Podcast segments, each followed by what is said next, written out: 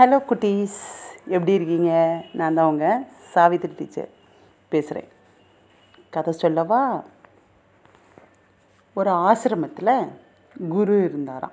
அப்போல்லாம் நம்மள மாதிரி பள்ளிக்கூடத்தில் வந்துலாம் படிக்கிறது கிடையாது. அவங்கெல்லாம் ஆசிரம் போய் தான் படிப்பாங்க மாணவர்கள்லாம். மாணவர்களுடைய பெயர் அங்கெல்லாம் சிஷ்யர்கள். ஆசிரியரோட பேர் குரு. இது மாதிரி ஒரு பள்ளிக்கூடம்னு வச்சுக்கிங்களேன். அது ஆசிரமம். ஓகேயா? அந்த ஆசிரமத்தில் குரு தான் தலைவர். அவர்கிட்ட சிஷ்யன் போய் கேட்டானா குருவே என்னுடைய வாழ்க்கையில் மகிழ்ச்சியே இல்லை அப்படின்னு கேட்டு வருத்தப்பட்டானான் குரு என்ன செஞ்சாராம்? அவனை ஒரு தோட்டத்துக்கு அழைத்து சென்றாராம்.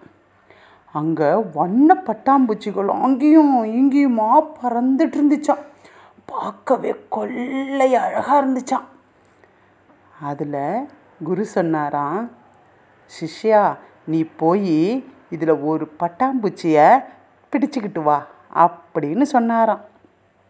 நம்மளும் அப்படி தானே பட்டாம்பூச்சியை பார்த்தா என்ன பண்ணுவோம்? நம்ம மனசு முழுக்க பட்டாம்பூச்சி மாதிரி ஆயிடுவோம் நம்ம என்ன பண்ணுவோம்? பட்டாம்பூச்சியை தேடி ஓடி பிடிப்போம்ல கலர் கலராக இருக்கிற பட்டாம்பூச்சியை.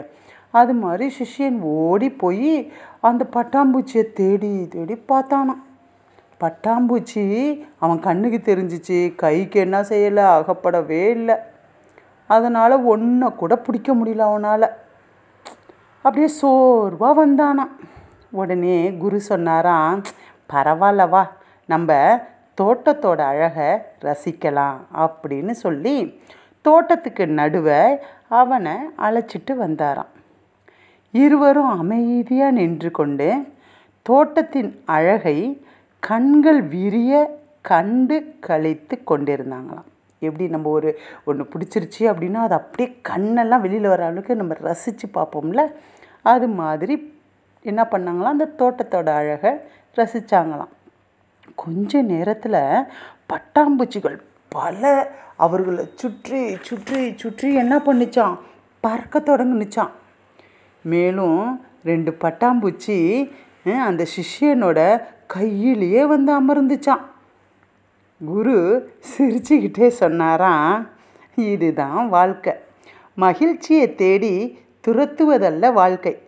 வாழ்க்கையை அமைதியாக நின்று ரசிக்கும்போது மகிழ்ச்சி நம்மிடமே தானாக வந்து சேரும்னு குரு அந்த சிஷ்யனை பார்த்து சொன்னாராம். இப்போ உங்களுக்கு புரியுதா குட்டீஸ்? நம்ம மகிழ்ச்சியை தேடி போகக்கூடாது. நம்ம மனசை அமைதியாக வச்சுக்கிட்டா மகிழ்ச்சி நம்மளை தேடி வரும். நன்றி.